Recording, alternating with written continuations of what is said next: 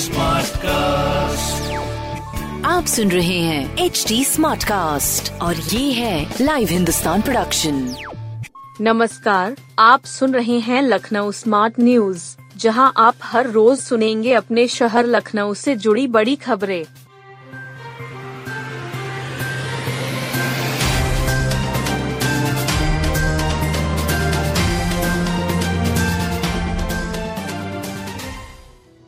इलाज संघ HIV संक्रमितों की शादी भी करा रहा KGMU।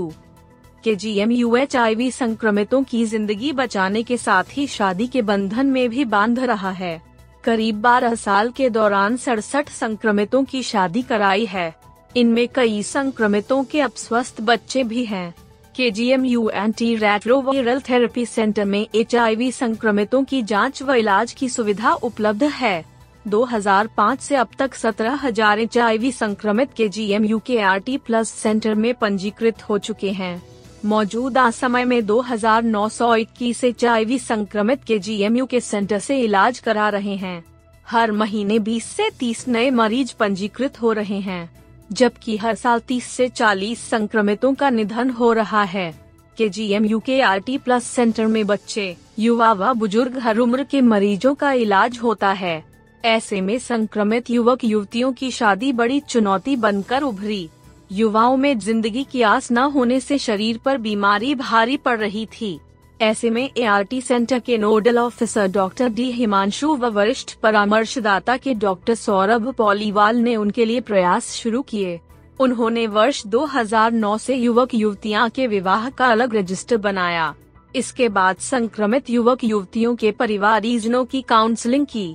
वर्ष 2010 से विवाह कराना शुरू किया। डॉक्टर सौरभ पालीवाल बताते हैं कि HIV का पता चलते ही संक्रमित में निराशा छा जाती है। वह खुद का जीवन समाप्त समझते हैं। यह सोच अब बदलनी होगी। नियमित इलाज, बुलंद हौसले संक्रमित व्यक्ति के जीवन में भी रंग भर सकते हैं। रात से ही आ गई सेना पुलिस अग्निवीर भर्ती में शामिल होने को अभ्यर्थी। सेना पुलिस महिला अग्निवीर भर्ती रैली में शामिल होने के लिए युवतियों में जबरदस्त उत्साह दिख रहा है। गुरुवार को भर्ती रैली के दूसरे दिन उत्तर प्रदेश के 26 जिलों से अभ्यर्थी आईं। इन लड़कियों ने भारतीय सेना का हिस्सा बनने और देश की सेवा करने के लिए शारीरिक परीक्षण में भाग लिया। कुल 430 लड़कियाँ दूसरे दिन उपस्थित रहीं। अधिसंख्य अभ्यर्थी आधी रात में ही AMC सेंटर एवं कॉलेज के बाहर इकट्ठा हो गयी थी। मुख्यालय भर्ती क्षेत्र उत्तर प्रदेश और उत्तराखंड की ओर से AMC कॉलेज एवं सेंटर के स्टेडियम में यह आयोजन हो रहा है। यहां जिनका चयन होगा उनको बंगलुरु स्थित प्रशिक्षण केंद्र भेजा जाएगा। प्रशिक्षण पूरा होने के बाद कोर ऑफ मिलिट्री पुलिस में उनको शामिल किया जाएगा। सेना की ओर से दी गई जानकारी के अनुसार गुरुवार को सुबह 7:30 बजे तक कुल 430 अभ्यर्थी भर्ती रैली में शामिल हुई। आज के लिए कुल 1,095 ने पंजीकरण कराया था। 4 बच्चों ने बनाई हवा को साफ करने वाली EV। लखनऊ के 4 बच्चों ने 3 इलेक्ट्रिक व्हीकल बनाई हैं।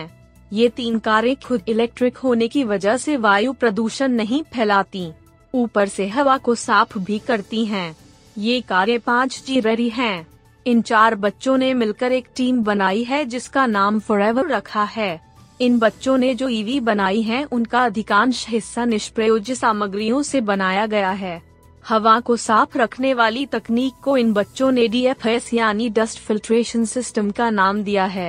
यह तकनीक हवा में तैरते धूल और प्रदूषण के सूक्ष्म कणों को साफ कर देती है, यानी चलते हुए ये कारें हवा को भी साफ करती रहती हैं। इन बच्चों ने ये कारें रोबोटिक्स के उस्ताद मिलिंद राज के मार्गदर्शन में बनाई। एक बार चार्ज के बाद कार 110 किलोमीटर का सफर तय कर सकती है। तीनों कारें अलग डिजाइन की हैं। एक 3 सीटों वाली, दूसरी 2 और तीसरी 1 सीट वाली कार है। इन वाहनों में 1000 वाट क्षमता का इलेक्ट्रिक ड्राइव सिस्टम लगाया गया है। इनको बनाने में 250 दिन लगे हैं। काफी अनुसंधान के बाद इन वाहनों की अंतिम कड़ी की कीमत 95,000 होने का अनुमान है। इन EV को बनाने वाले 11 साल के विराज महरोत्रा, 9 साल के आर्य अमित महरोत्रा, 12 साल के गर्वित सिंह और 14 वर्षीय श्रेयांश महरोत्रा हैं। शहर में डेंगू का प्रकोप जारी, 37 नए लोग चपेट में। डेंगू का प्रकोप खत्म होने का नाम नहीं ले रहा है।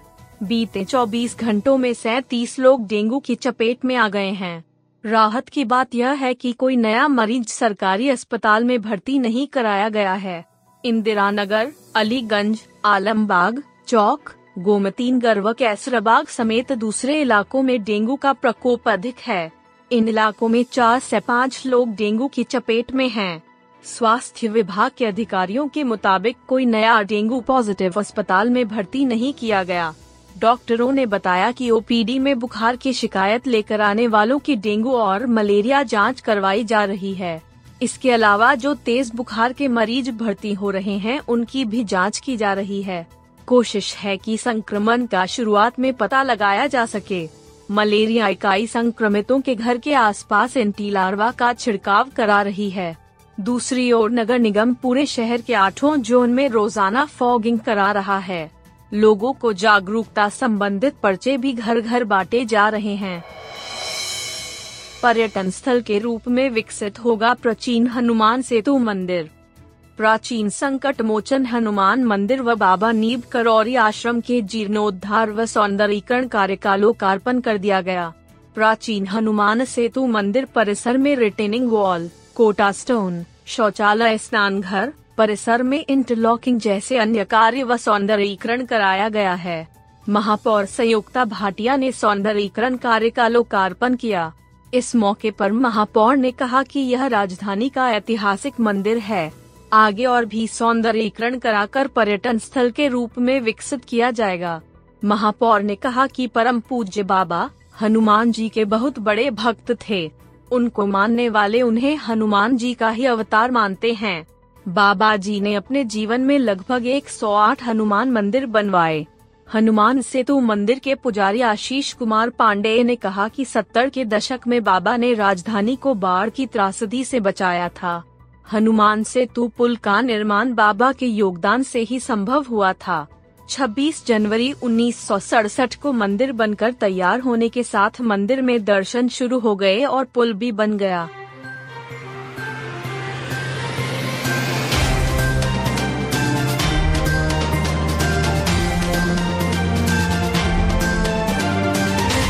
आप सुन रहे थे लखनऊ स्मार्ट न्यूज, जो की लाइव हिंदुस्तान की प्रस्तुति है।